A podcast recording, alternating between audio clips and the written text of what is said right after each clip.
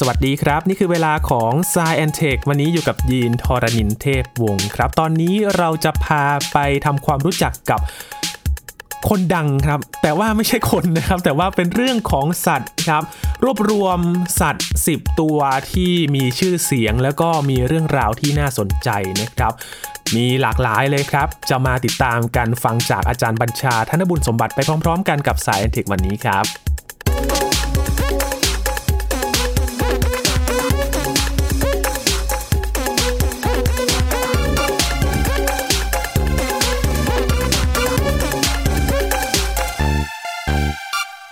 สัตว์ทั้ง 10 ตัวที่เราจะมาทำความรู้จักกันในวันนี้นะครับ สะท้อนให้เห็นถึงความแสนรู้ความฉลาด รวมถึงความสามารถของมันนะครับที่มีเรื่องราวที่น่าสนใจนะครับ บางตัวคุณผู้ฟังอาจจะคุ้นเคยกันแล้วก็ได้นะครับ บางตัวคุณผู้ฟังอาจจะยังไม่รู้จัก มาทำความรู้จักไปพร้อม ๆ กันนะครับ กับอาจารย์บัญชาธนบุญสมบัติครับสวัสดีครับอาจารย์ครัสบวัสดีครับยีนครับ สวัสดีครับท่านผู้ฟังครับ วันนี้เราจะมารู้จักเซเลบริตี้นะครับ10ตัว ใช่ใช่ เรื่องราวน่าสนใจทั้งนั้นเลยนะครับที่อาเกี่ยจาวรวิย์ทยาศาสตร์ ทีนี้ก่อนอื่นต้องเรียนให้ทราบเบื้องต้นก่อนเลยนะครับบอกว่าเวลาพูดถึงสัตว์เนี่ยนะครับแล้วก็มาเกี่ยวกับวิทยาศาสตร์ปั๊บเนี่ยสิ่งที่เกิดขึ้นคือว่ามันก็จะมีเรื่องที่ฟังแล้วชื่นใจยินน่ายินดีครับนะคือมันสร้างสัมพันธ์ระหว่างมนุษย์อย่างนี้แต่บางเรื่องก็เป็นเรื่องน่าเศร้าเอาบอกไว้ก่อนเลย เพราะว่าเราก็มนุษย์ก็จำนวนหนึ่งก็เอาสัตว์มาทดลองครับใช่ไหมครับนะก็อาจจะจบไม่ค่อยสวยเท่าไหร่นะครับเล่าให้ฟังอย่างนี้ไปก่อนนะครับบางเรื่องก็อาจจะฟังแล้วกลางอืมๆอะก็ไม่เป็นไรนะครับ แต่ว่าเตือนไว้ก่อนว่าถ้าใครเป็นคนรักสัตว์เนี่ยนะครับอาจจะทั้งชอบและไม่ชอบตอนนี้ในเวลาเดียวกัน เพราะว่าเรื่องที่สัตว์มันมีความน่ารักหรือเราเราปฏิบัติต่อเขาดีเนี่ยนะครับเราก็คงดีใจ แต่ว่าถ้าปฏิบัติต่อเขาไม่ดีหรือว่าอาจจะขัดต่อมาตรฐานทางศีลธรรมอย่างชัดเจนอะไรอย่างนี้ต่างเนี่ยนะฮะก็ต้องออกตัวไว้ก่อนว่านี่เป็นเรื่องราวคือมันเป็นข้อเท็จจริงที่เกิดขึ้นครับมาเล่าสู่กันฟังนะครับมีหลายมุมเลยนะครับมีอาหลายจารมุมย์เลยครับอาจจะต้องเตรียมตัวเตรียมใจเตรียมด้วยใจไว้นิดหนึ่งก่อนด้วยนะครับนะครับผมตัวแรกที่เราจะไปรู้จักคือใครครับอาจารย์ ตัวแรกนี่ก็เป็น เป็นสุนัขนะครับ เป็นสุนัขที่ถ้าเกิดถามคนที่สนใจทางวิทยาศาสตร์ หรือว่าสนใจเทคโนโลยีอวกาศเนี่ยก็จะรู้จักเลยนะครับอืมเป็นสัตว์ตัวแรกนะครับที่ขึ้นไปโคจรรอบโลกครับ นะครับแล้วก็หลายคนคงยังนึกจำชื่อได้ว่าที่ไลกาอ่านะคครัรับบนะของโซเวียตในตอนนั้นนะครับคือในยุคนั้นนะครับประมาณปีพศ 2500 เนี่ยนะครับหรือว่าปีพศ 1957 เนี่ยหรือก่อนหน้านั้นเนี่ยนะครับเอ่อหลายท่านคงทราบดีว่ามันอยู่ในช่วงสงครามเย็น ซึ่งทางอเมริกานะครับกับทางโลกคอมมิวนิสต์เนี่ยนะครับนำโดยโซเวียตเนี่ยเขาก็แข่งกันอืมนะแข่งกันแข่งกันหลายมิติมากเลยทั้งการทหารต่างๆ แต่ว่าอย่างหนึ่งที่แข่งกันแน่นอนคือทางอวกาศครับนะแล้วเรื่องนี้เราเคยคุยแล้วใช่ไหมครับนะทีนี้ทางอวกาศเนี่ยการแข่งกันเนี่ยทุกคนคงทราบดีว่าโซเวียตเนี่ยนะครับนำไปก่อนคือยิงสปุตนิกได้ขึ้นไปก่อนถูกไหมหนึ่งนะครับ4ตุลาคม 1957 หรือว่าพศ 2500 จะไม่ง่ายอย่างนั้นนะครับ ก็สร้างความเรียกว่าตื่นเต้นในวงการวิทยาศาสตร์ในขณะเดียวกันก็สร้างความหวาดหวั่นให้กับทางคู่กรณี คือโดยเฉพาะสหรัฐอเมริกาว่าถ้าเขาขึ้นสู่อวกาศได้ทางโซเวียตขึ้นอวกาศได้เนี่ยที่เกิดขึ้นคือโอ้โห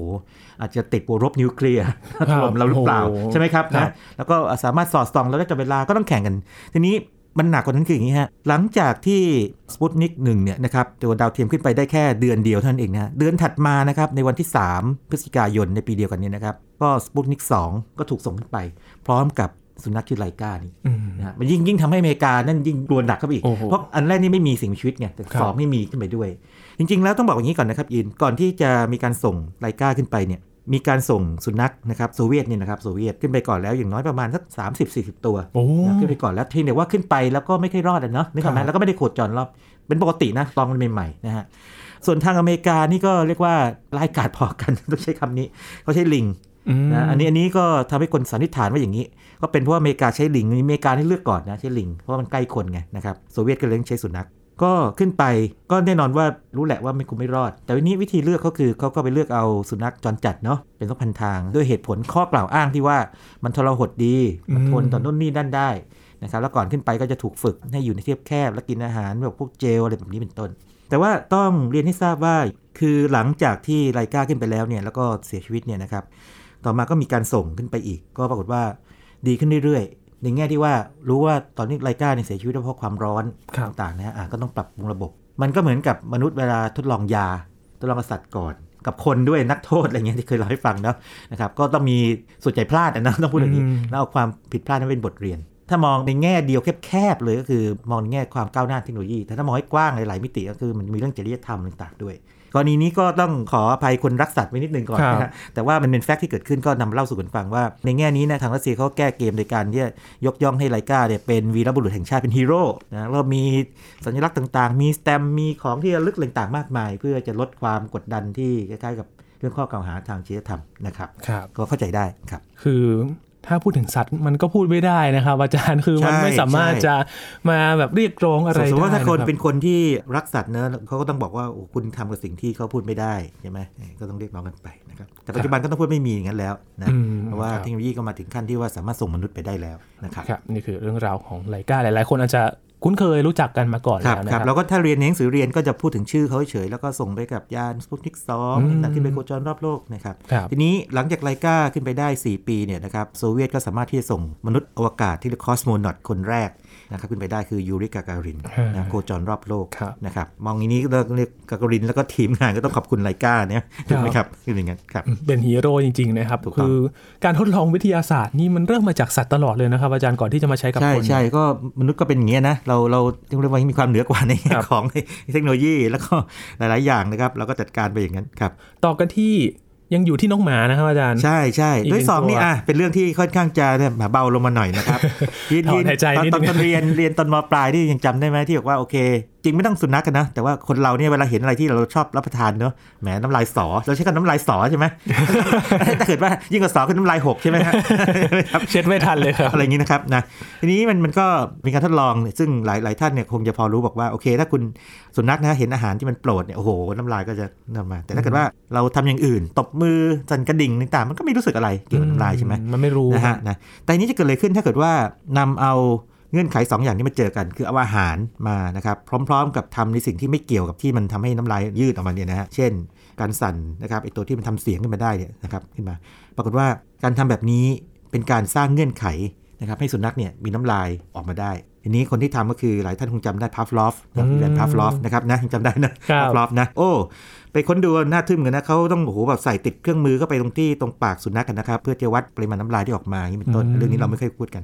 แล้วสุนัขที่เขาใช้เนี่ยนะครับ มีคนถามว่าพันธุ์อะไร โอ้ปรากฏว่าอย่างนี้พาฟลอฟนี่ใช้ก็สุนัขจรจัดเนี่ยเนาะหลายพันธุ์เลยไม่เกี่ยงเลย ทีนี้เรื่องนี้มันสำคัญยังไง ในทางจิตวิทยาเนี่ยเขาเรียก classical conditioning คือการวางเงื่อนไขแบบคลาสสิกครับคือสิ่งเร้านะครับที่มันไม่ได้มีผลโดยตรงเนี่ยแต่ถ้าเกิดเกิดพร้อมกับสิ่งเร้าที่มีผลโดยตรงต้องพูดง่ายๆคือแบบนั้นนะฮะมันสามารถกระตุ้นได้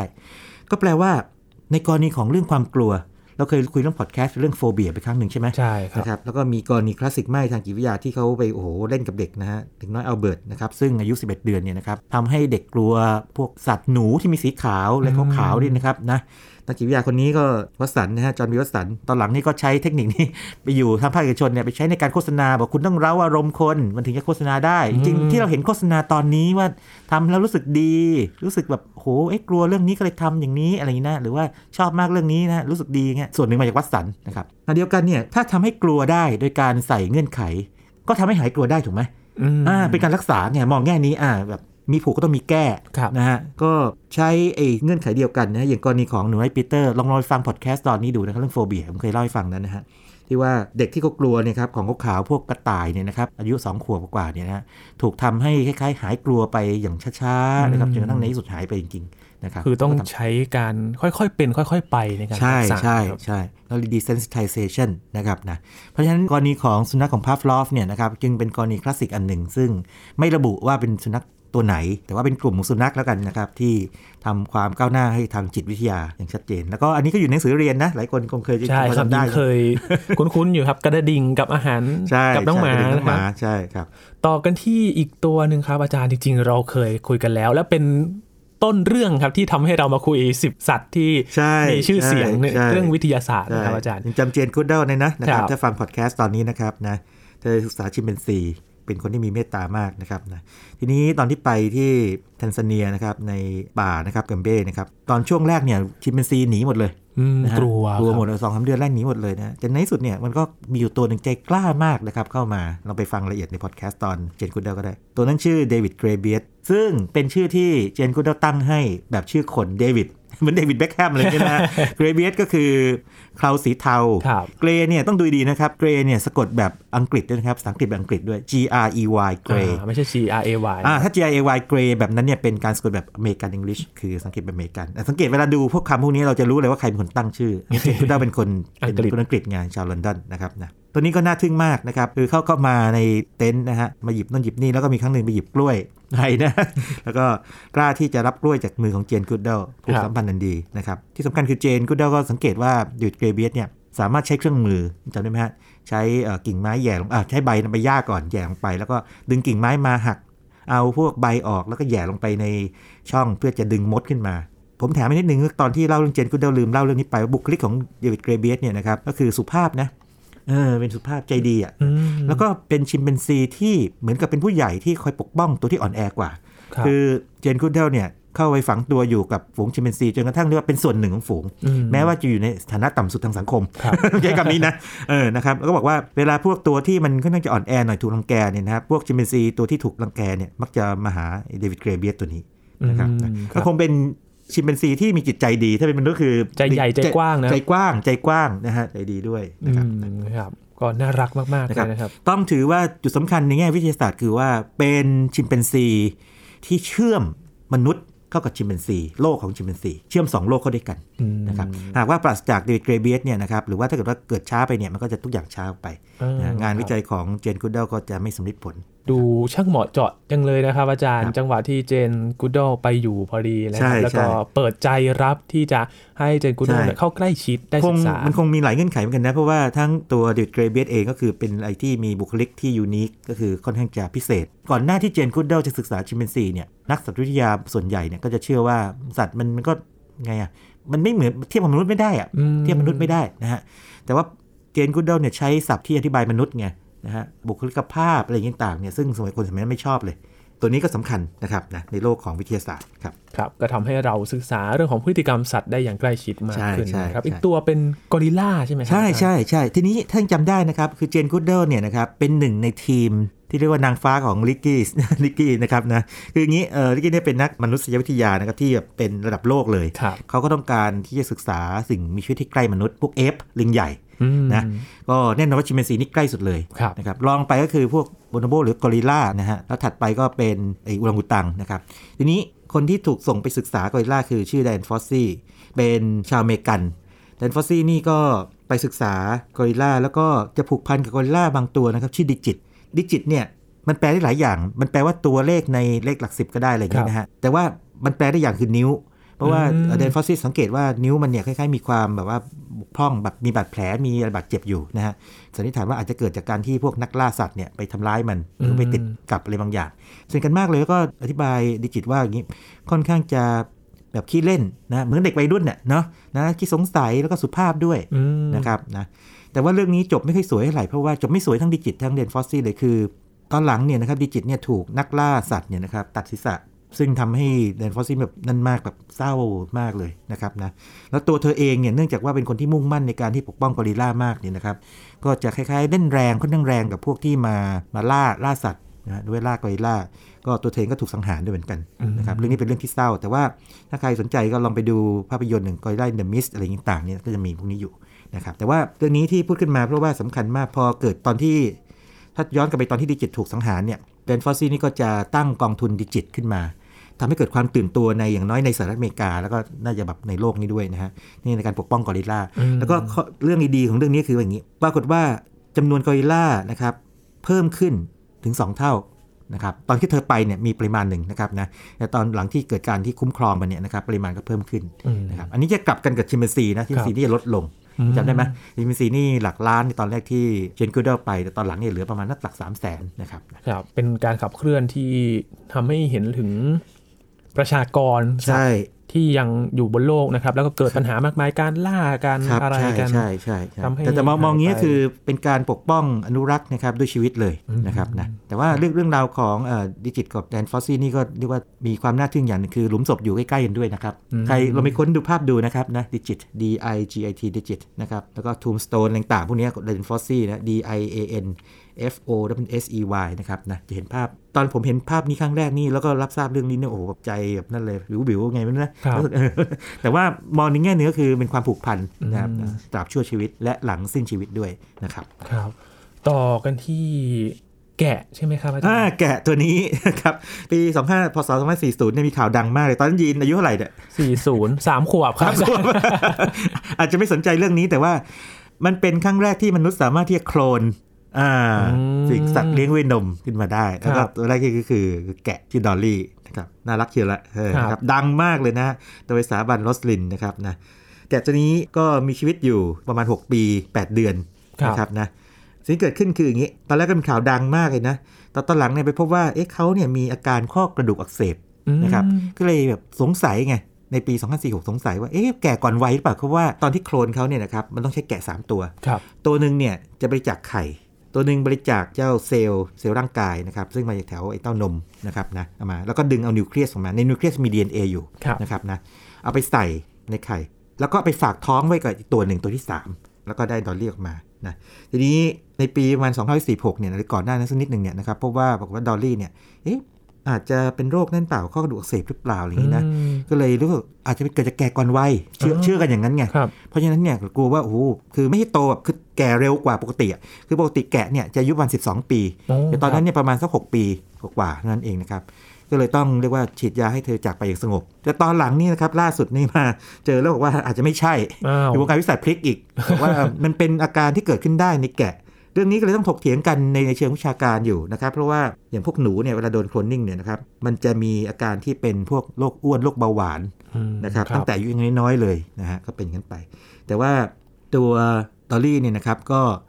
มีลูกนะมีลูกเออมีลูกด้วยระลูหกว่างเราดำรงชีวิตอยู่มีลูกนะคครับมีลูกด้วย อืมน่ารักดีนะครับ คือครับระหว่างที่ยินมองจอไปเหมือนเขามองยินอยู่ด้วยนะครับ ใช่ใช่ใช่แต่ดอลลี่เราไปค้นดูนะฮะ ก็จะโด่งดังมากเลยนะครับ ถือเป็นสัตว์เลี้ยงด้วยนมตัวแรกนะครับ แล้วหลังจากที่โคลนดอลลี่ได้ก็อย่างอื่นก็ตามมาเลยนะครับ พวกสุนัขแมวนะครับหนูอืมต่างๆก็ครับทำมาก็ถือเป็นความก้าวหน้าแต่นี้ ตอนนั้นเนี่ยโอ้โหก็นักวิสัชกลุ่มหนึ่งนะครับถกหรือว่าเถียงหลายกัๆนกลุ่มใช่ไหมเนี่ยครับก็พยายามจะเรียกว่าคนล่ะ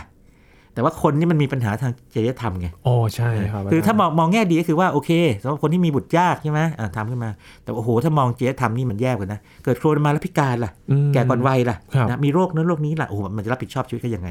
คนเลยก็ยังเป็นเรื่องที่ค่อนข้างจะเป็นเรื่องต้องไม่ค่อนห้ามข้างนะยังครับยังยังยังถูกห้ามอยู่แน่นอนถูกห้ามคือความรู้สึกเราเราก็คงบอกว่าไม่ค่อยดีอะไรนะคนคนแต่ก็ไม่แน่นะครับวิทยาศาสตร์กับสังคมนี่มันมันแล้วแต่ความความค่านิยม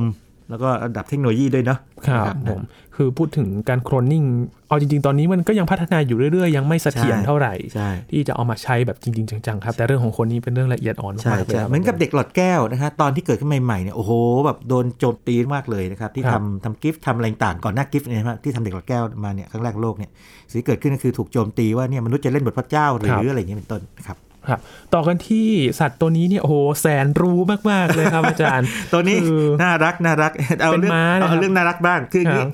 เมื่อประมาณสักร้อยปีก่อนนะครับประมาณคศ1900 นะฮะ ช่วงเกิดควอนตัมอะ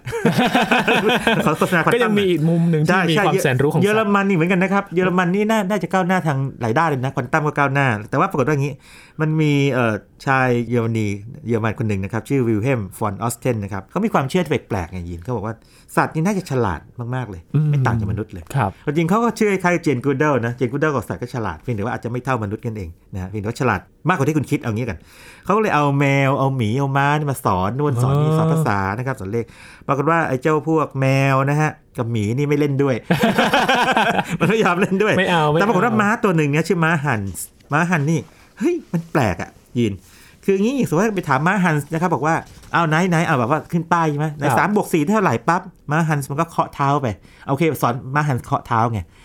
หนึ่งสองสามบวกสี่นะสามสี่ห้าหกเจ็ดแล้วก็หยุด แล้วก็ทดสอบอย่างอื่นอีกเฮ้ยเอ้ามันตอบถูกหมดเลยอ๋ออย่างเช่นนี้ให้เป็นชื่อคนให้สะกดชื่อคนนะ โดยที่สมมติให้ A เป็น 1 B เป็น2นี้ใช่ไหมครับมันก็เคาะถูกอีก เอาละคราวนี้ ถ้าเป็นบ้านเราก็ออกงานวัดถูกไหมครับยินใช่ไหมจะมีเต็นท์ใช่อะเก็บตังค์หน่อยมาดูหน่อยมาร์คแสนรู้มาร์คแสนรู้นะฮะความจริงเนี่ยผมเคยไปดูพวกแนวเล่นเกี่ยวกับสัตว์เนี่ยที่เขาบอกว่าให้นกแก้วมันมันบวกเลขเนี่ยมันก็มีเหมือนกันผมยังงงก็ทำได้ไงนะอืมแต่สงสัย แน่นอนว่าเรื่องนี้นะครับ ถ้าเป็นคนทั่วไปคงตื่นเต้นแล้วโอ้ย มาเป็นคนกลับชาติมาเกิดหรือเปล่าอะว่าไปนั่นใช่ไหมแต่ว่าถ้าเป็นนักจิตวิทยานี่เขาจู่ๆเขาคงไม่เชื่อง่ายๆหรอกต้องครับพิสูจน์นะครับก็หัวหน้าทีมนะฮะ คาวสตุมนะครับก็รวบรวมนักวิทยาศาสตร์ได้ทั้ง 13 คน แล้วก็มอบหมายให้คนหนึ่งนะชื่อออสการ์พฟุงเนี่ยนะครับไปทดสอบ ปรากฏว่าตอนทดสอบเนี่ยเอาละไหนคุณลองให้มาฮันส์ทำนี่สิทำง่ายๆบวกลบเลขอะไรเงี้ยบวกเลขเนี่ยเฮ้ยถูกอืมเป็นว่าคุณให้สัญญาณมันเปล่า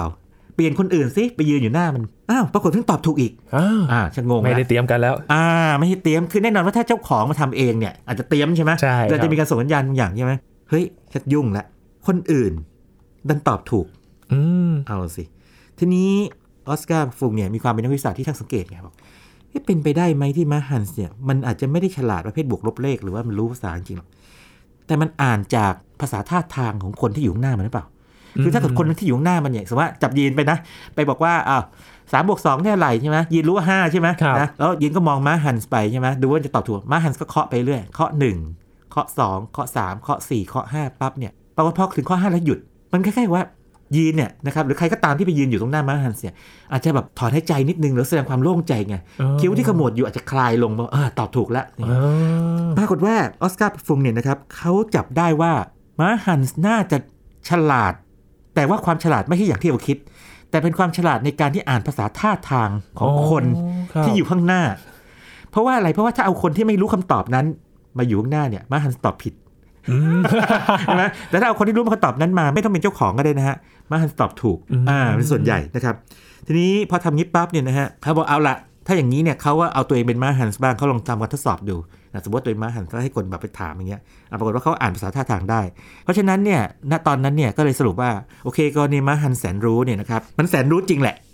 แต่มันไม่แสนรู้ประเภทที่ว่ามันรู้ฉลาดเหมือนกับบวกลบเลขได้ รู้ภาษาจริง แต่มันฉลาดตรงที่มันอ่านภาษาท่าทางของมนุษย์ได้อืมนะครับครับ อันนี้ก็เป็นกรณีที่น่าสนใจในเชิงจิตวิทยาแต่ถือว่าแสนรู้เหมือนกันใช่แล้วก็เป็นเคสคลาสสิกความจริงจิตวิทยาเนี่ยก็จะเล่นกับพวกสัตว์เยอะเหมือนกันเพราะว่าครับต้องการทดสอบว่าเขาคิดยังไงเขามีความรู้สึกรับรู้ยังไงไงแต่กรณีม้าฮันส์เนี่ยเป็นกรณีโด่งดังกรณีหนึ่งเดี๋ยวไว้ฮะอาจจะหาโอกาส คุยเรื่องจิตวิทยากับมาไอสัตว์ตัวอื่นเข้ามาด้วยก็ได้นะครับเกิดอีกเรื่องหนึ่งเจาะเฉพาะเลยพนะครับยายามทำความเข้าใจเกี่ยวกับสัตว์นะครับว่า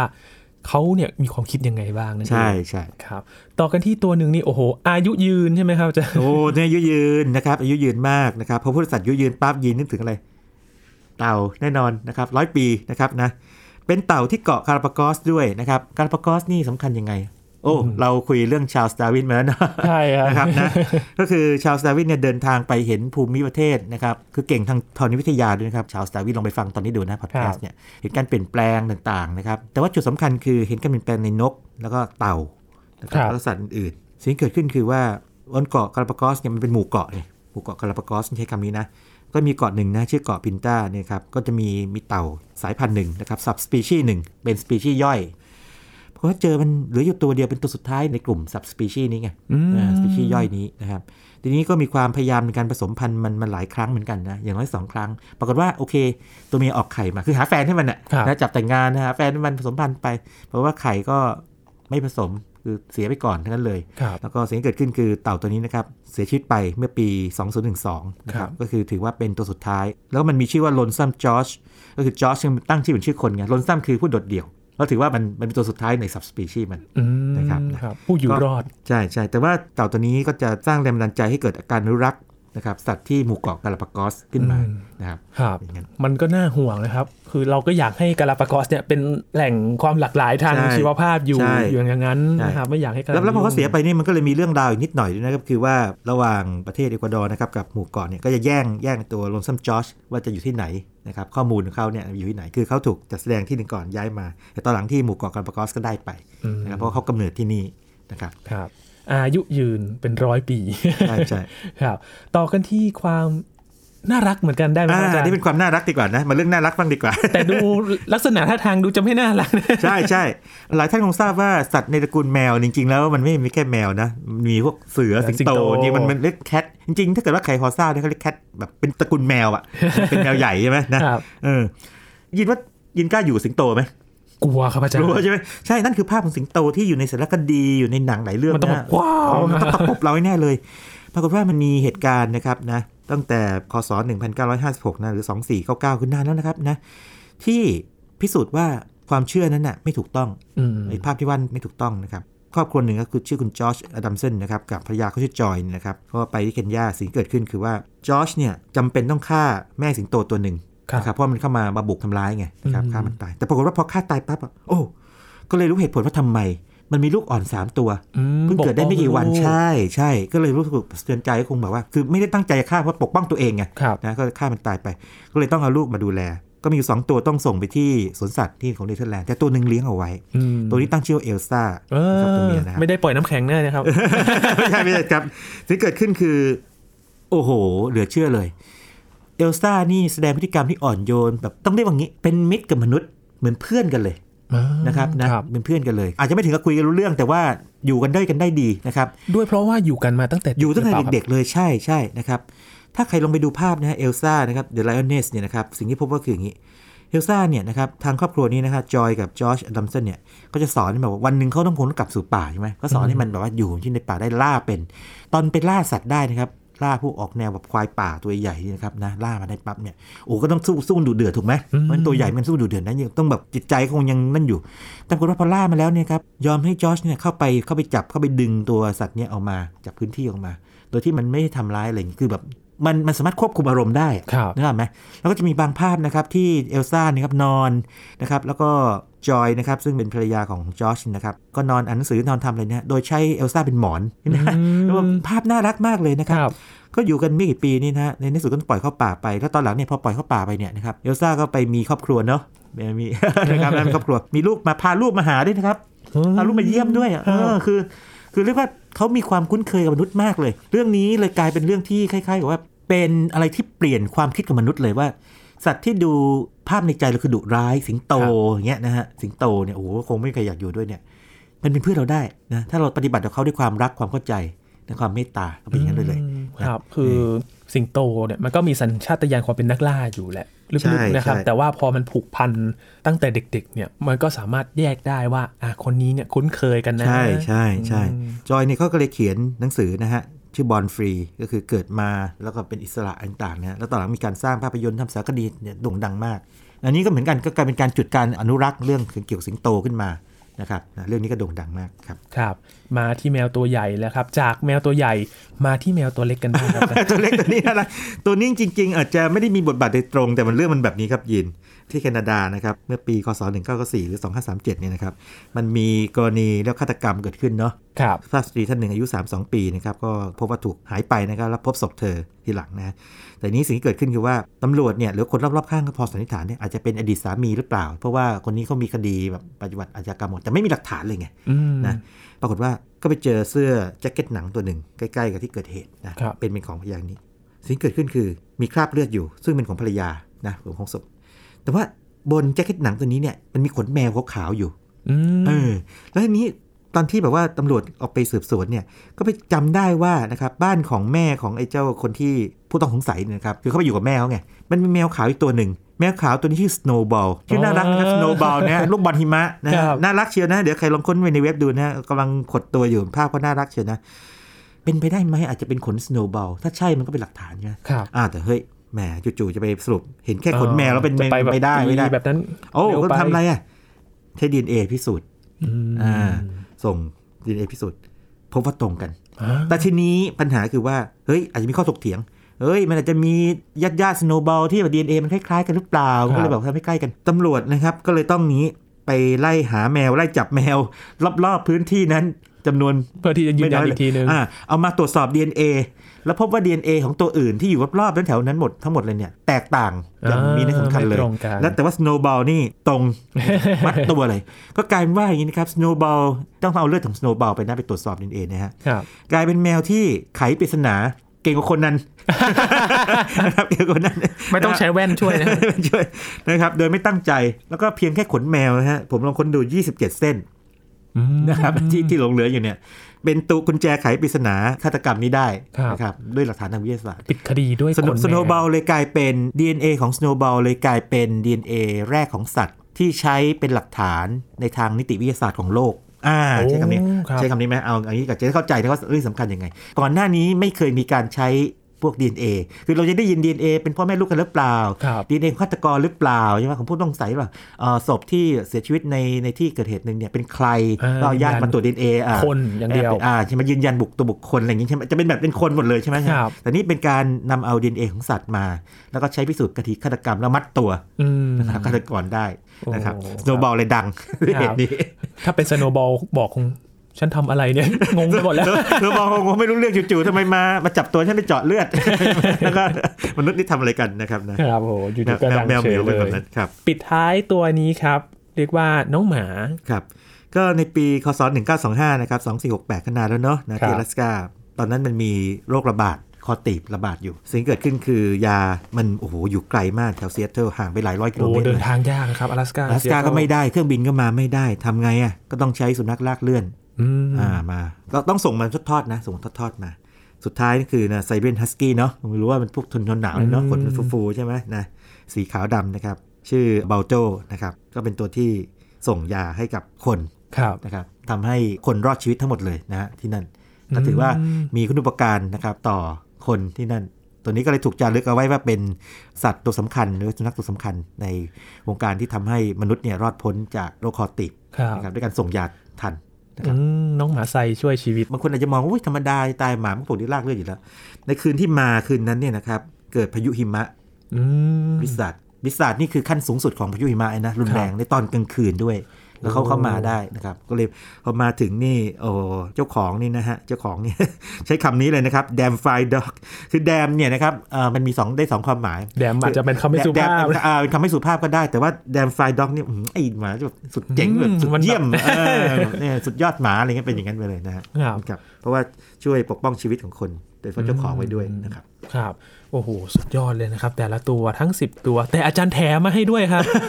ความจริงเนี่ยนะครับในไทยพีบีเอสพอดแคสต์เนี่ยผมจะมาที่นี่แบบเป็นระยะนะครับ แล้วก็จะมีเรียกว่ามีสัตว์อยู่ตัวหนึ่งน่าจะอยู่ในนี้นะครับนะอยู่อยู่อย่างเป็นแบบเหมือนกับเป็นเจ้านายตื่นนะพอพูดเจ้านายปั๊บก็จะรู้นะอืม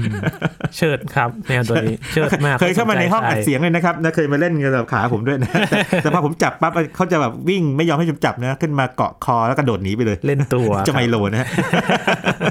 ครับอันนี้ก็เป็นแมวเซเลบของไทย PBS นะครับครับใครสนใจไปติดตามเพจได้ครับโฆษณาให้หน่อย เพราะเราพูดถึงบ่อยครับ เอามาทดลองอะไรก็ยกตัวอย่างแมวไมโลเนี่ยแหละเดี๋ยวถ้าเกิดอาจีนอัดเสียงแมวไมโลได้นี่จะมาออกปิดท้ายตอนนี้ไว้หน่อยก็ดีนะนะครับครับผมเห็นอาจารย์พ่วงมาอีกตัวหนึ่งคือแกะเหรอครับอาจารย์โอ้ไม่เลยครับอันนั้นอันนั้นเป็นตัวที่อาจจะไม่นั่นเท่าไหร่นะแต่ว่าจริงๆแล้วเนี่ยมันมีสัตว์อีกอย่างหนึ่งนะที่โด่งดังมากเลย เป็นสัตว์ที่ไม่ได้มีชีวิตจริงนะ แล้วเราคุยไปแล้วด้วยนะ ในเรื่องควอนตัมนะฮะครับเป็นแมวนะแมวแมวโชลิงเกอ Schrödinger ร์ใช่ใช่ใช่แต่มันก็โด่งดังระดับโลกเหมือนกันนะครับนะใช่ครับนั่นจะเห็นว่าสัตว์นี่จะผูกพันกับมนุษย์นะในหลายมิติมากในทางวิทยาศาสตร์นี่ก็จะเห็นว่ามันมีทั้งโอเคในแง่วิชาการก่อนนะ ให้ความรู้กับมนุษย์ไอ้ตัวทดลองยาต่างๆใช่ไหมเชื่อมสัมพันธ์กับมนุษย์ได้ครับนะครับเดวิดเกรเบียสนะครับหรือว่าบางตัวก็ทำให้เกิดความก้าวหน้า ทั้งๆที่เขาต้องสละชีวิตไปครับอย่างไรก้าอย่างเป็นต้นบางตัวก็อยู่เฉยๆฉันถูกเอาเลือดไปไปขายปริศนีย์งงเลยดังเลยนะอย่าง snowball นี่นะอย่างนี้เป็นต้นนะฮะแต่ว่ามนุษย์กับสัตว์นี่คงจะเรียกว่าเรียกกันไม่พ้นนะฮะเพราะว่าเป็นสิ่งมีชีวิตที่ต้องอยู่พึ่งคู่พึ่งกับพึ่งเราพากันนะไปนะครับครับ ถ้าใครมีน้องหมาน้องแมว หรือว่าสัตว์เลี้ยงนี่โอ้โหจะรู้สึก ใกล้ชิดกันมากขึ้นนะครับ ผูกพันอยู่กับมันมานานนะครับ ใช่ใช่อืมนี่ก็เป็นอีกเรื่องหนึ่งครับที่เราได้เห็นว่าสิ่งมีชีวิตอย่างสัตว์ทั้งหลายเนี่ยก็อยู่กับเรามา เป็นอีกกลุ่มสิ่งมีชีวิตหนึ่งที่ให้อะไรหลาย ๆ อย่างกับเรามากๆเลยครับนะครับแล้วก็เราคงต้องเรียนรู้จากเขาเยอะเลยนะครับหลายอย่างครับ แล้วก็เรื่องปรากฏการณ์ต่างๆที่ สภาพแวดล้อมที่เปลี่ยนไปเนี่ยก็ครัคบงมีผลกระทบต่อเขาไม่มากก็น้อยนะครับครับ บางตัวอาจจะให้โชคได้นะครับอาจารย์ช่วงบอลโลกครับถ้าจำกันได้หมึกพอ ใช่ใช่ใช่